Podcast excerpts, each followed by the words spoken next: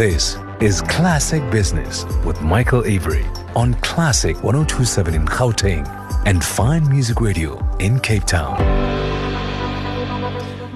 Time for your view from the C suite here on Classic Business in partnership with Altron, bringing you closer to the business leaders around the boardroom table the CEOs, the founders, the CIOs, the chairs, and what makes them tick, what keeps them up at night, what gets them out of bed every morning. And in this instance, uh, what uh, lands them with a moon boot on their foot. This week's guest is driven to excel in not only a male dominated world, but a world that has also in South Africa been largely dominated by white males. Basani Maluleke, CEO of African Bank. Welcome, Basani. Thank you for having me. Now, you have to share the story. You came in hobbling on crutches. I felt terrible. We should have done this uh, interview telephonically. What happened? I mean, firstly, I'm glad that I'm here because I get to see your delightful face. Um, I was on a motorbike trip with my team, and I thought it was very important for me to show them what it would look like to dive off a motorbike and land gracefully. uh, and clearly, I didn't land as gracefully as I thought that I would do. Now, that's taking leadership uh, to the next level. How much longer do you have left in the boot? About four more weeks. So I've survived two weeks, so I'm optimistic about the next four. And uh, that's certainly that survival instinct and resilience comes through in your story, Basani. You were born in uh, Soshanguve, north of Pretoria, a very well known uh, area. You attended a local school there only to become the first black female CEO of a commercial bank in South Africa. So yeah. to say the odds were stacked against you from the start might be the understatement of the year. Just tell me about your early years and what your dreams were as a child, because I see you actually yeah. studied law initially. I did. Um, so you can imagine growing up in a township in the 80s, um, it's very one becomes very focused on human rights, the sense of, oh my gosh, you know, we clearly have a hard life. How do I make sure that I get my family out of this and that I stay out of this and get my community to a better place?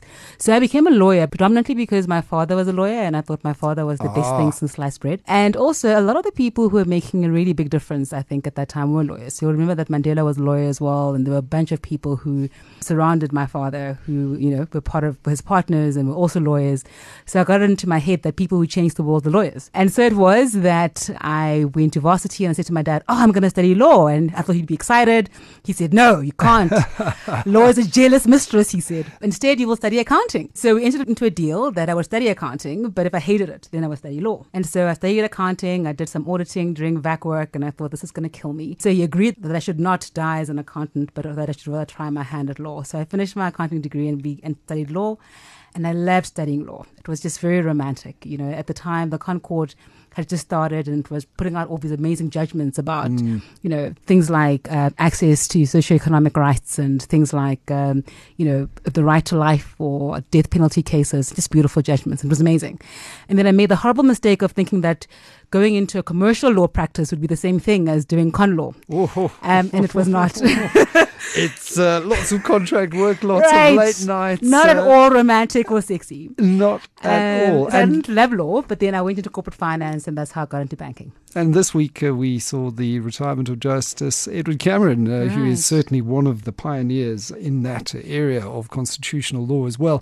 What persuaded you then? So you uh, you practiced law for a while, you realised that this isn't for you. What persuaded you to go and study an MBA, and why Kellogg in particular? So at that stage, I'd been at RMB for about four years, I think, and I realised that a lot of the people who were interviewing to come into RMB had international experience, which I did not have. But this also was 2008, so the financial crisis had started to play out and it was becoming very difficult to get jobs overseas. But people said, well, if you can't get a job overseas, go do an MBA. So I thought this sounds fantastic. So I did a bit of research about schools in the US and I visited a few business schools in the US. So I went to Columbia, went to Harvard, and I went to Kellogg. I must tell you, you know, when I walked into Kellogg, it just felt like home. You know, it felt like the students owned the school. Mm. Like at Harvard, I felt like, oh my gosh, everybody feels so grateful to be on hallowed ground, right? Kind of walking on eggshells. Whereas at Kellogg, I felt like the students really felt like this is home and they treated it like it was home. And I love the sense of community that Kellogg has. And I think that's what Kellogg is also famous for. And within that uh, community, those connections, those contacts that you made back then, uh, many of them still with you today? No, I can't say that. One of my professors said you're lucky to walk out with four really strong connections yeah. coming out of Kellogg. And I think that's absolutely true. I think the people that I have retained as part of my network, they keep bringing me joy, I guess, and helping me to reach for higher levels of success. Must have been an interesting time with the global financial crisis unfolding and questions around the banking sector in, in particular. We see mm. a bit of a rolling back of the Volcker rule this week, uh, which was in response to that. Uh, so it must have made for some uh, fierce academic debates. Absolutely. You know, it was fascinating. We debate about what actually happened, right? Then you kind of think you all agree on what happened. Then you're like, okay, well, so how are we going to prevent this? And I just remember leaving business school still feeling like we still don't have a clear idea. Mm. We don't have certainty that this won't happen again. You know, that the people who are responsible for this are not feeling like they are responsible for it. And you still get that sense, right? And once again, we have global debt in uh, non financial corporates at record levels. We have central banks yeah. that have even less in their policy armory to respond if there is another uh, yeah. debt triggered financial crisis. That's so also true. How much have we learned? That's exactly the point. You know, and maybe the lesson is that, you know, when there are strong vested interests, as there are, that have been developing over just generations, it's very hard to uproot that stuff. You know, when people feel a sense of entitlement and they feel a sense of rightness, mm. you know, mm. it's really difficult to change that. You could quite easily be talking about uh, some of the status quo in the South African economy Absolutely. as well. I was chatting to a gentleman on the show last night about access to networks to help young black entrepreneurs. And those networks that uh, in white society you take for granted are certainly not as developed in black communities. And so, therefore, there has to be some kind of systemic or structural intervention. Now, mm-hmm. on your return, you then headed First National Bank's private clients business. Uh, this is 2012 now. Yeah. You didn't stay there for very long, though. Did you just not uh, feel that private clients was uh, the space for you? there were many different factors that just made it a rather an environment that I just didn't enjoy and one where I didn't think I would grow. I mean, FNB is a great business. This isn't about saying that it isn't. It just wasn't the place for me. And then you left the bank and joined a corporate finance firm before then joining African Bank as an independent director back in 2015. What drew you into the African Bank story? Because that was around the time yeah. of Leon Kirkinis and everything sort of um, unfolding and, and blowing up around the bank, it seemed. You know, it goes back to your point a little while ago about networks and people. I joined because the chairman at the time phoned me and said, you know, I think you must do this. And after speaking to him for about an hour and a half about why he was doing it and why he thought I should do it, I mean, his story was compelling, and he himself is a very compelling man. So Louis von Zeuner said to me, Look, Basani, African Bank has been the bank that has served black people and black communities for, I suppose, since 1975. That it is the mainstay. It is something that was founded by, in many ways, the godfathers of black entrepreneurship in South Africa. And he felt it was important that we save the organization, that we do our part to making sure that this institution survives. One, that survives, and two, that thrives, right? Because if it's a business that's designed to serve people who are the most marginalized in our society, then we deserve to make sure that those people mm. don't become more marginalized. Mm. I mean, how can you say no to a story like that? No, that is full of mission, especially for someone such as yourself. If you look at the bank now, obviously you've been busy overhauling the strategy, the structure of the bank. We still have uh, the Reserve Bank and some of the country's largest banks who stepped in with an equity injection involved. They obviously want to pull out now, and that's going to be a phased process. Right. The reports, and the Myburgh report in particular, did point to uh, glaring issues around due diligence and the Ellerines transaction. But mm. fundamentally, the business model didn't work. How have you changed the business model to be more fit for purpose? So the first thing we had to do was to change the risk appetite, the credit risk appetite. What that practically means is that we tightened our lending criteria, which means that we can't lend to a lot of the people that we used to be able to lend to. And by so doing, we've actually seen that the quality of the credit that we write has been improving over time. So we're very proud of the fact that uh, you know we are seeing this constant improvement in the quality of our credit. And then the second thing that we had to do was to start to fund the book not only from wholesale funding but also from retail deposits.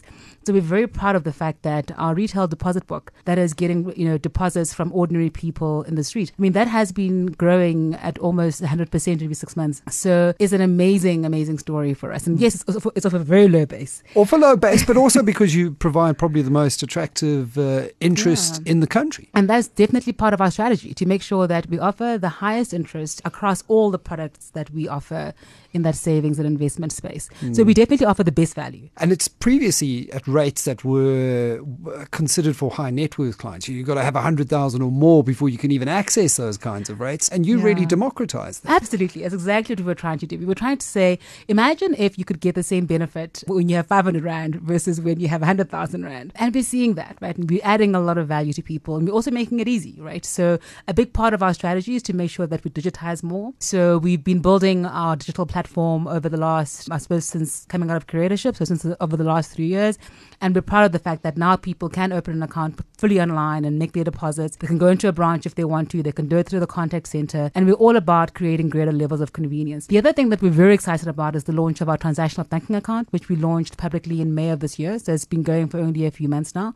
And there we are seeing some really great take up with people starting now to direct their salaries into those accounts. and Is that the My, My World account product? The My World account, yes. And that comes with all kinds of innovations. There are things like pockets and uh, the power pocket. You've got a savings pocket, and uh, it's really it is about innovation in a space that is very competitive at the moment. But Yeah. there's also this broader conversation that we're having uh, in South Africa with the Credit Amendment Act having ruffled some feathers. We saw Capitec, uh, which really grew into becoming South Africa's biggest bank by customer numbers through focusing on those traditionally excluded uh, by commercial lenders. They've said they're actively reducing their exposure to low income earners as a result of this. There is concern about the unintended consequences here of writing off debt. How is that going to impact you? How much of your book is in that uh, particular market? So about six percent of our book is in that market. So it's not it's not huge, and that's because, as I mentioned to you earlier, we have been gradually tightening our lending criteria since coming out of curatorship. And in fact,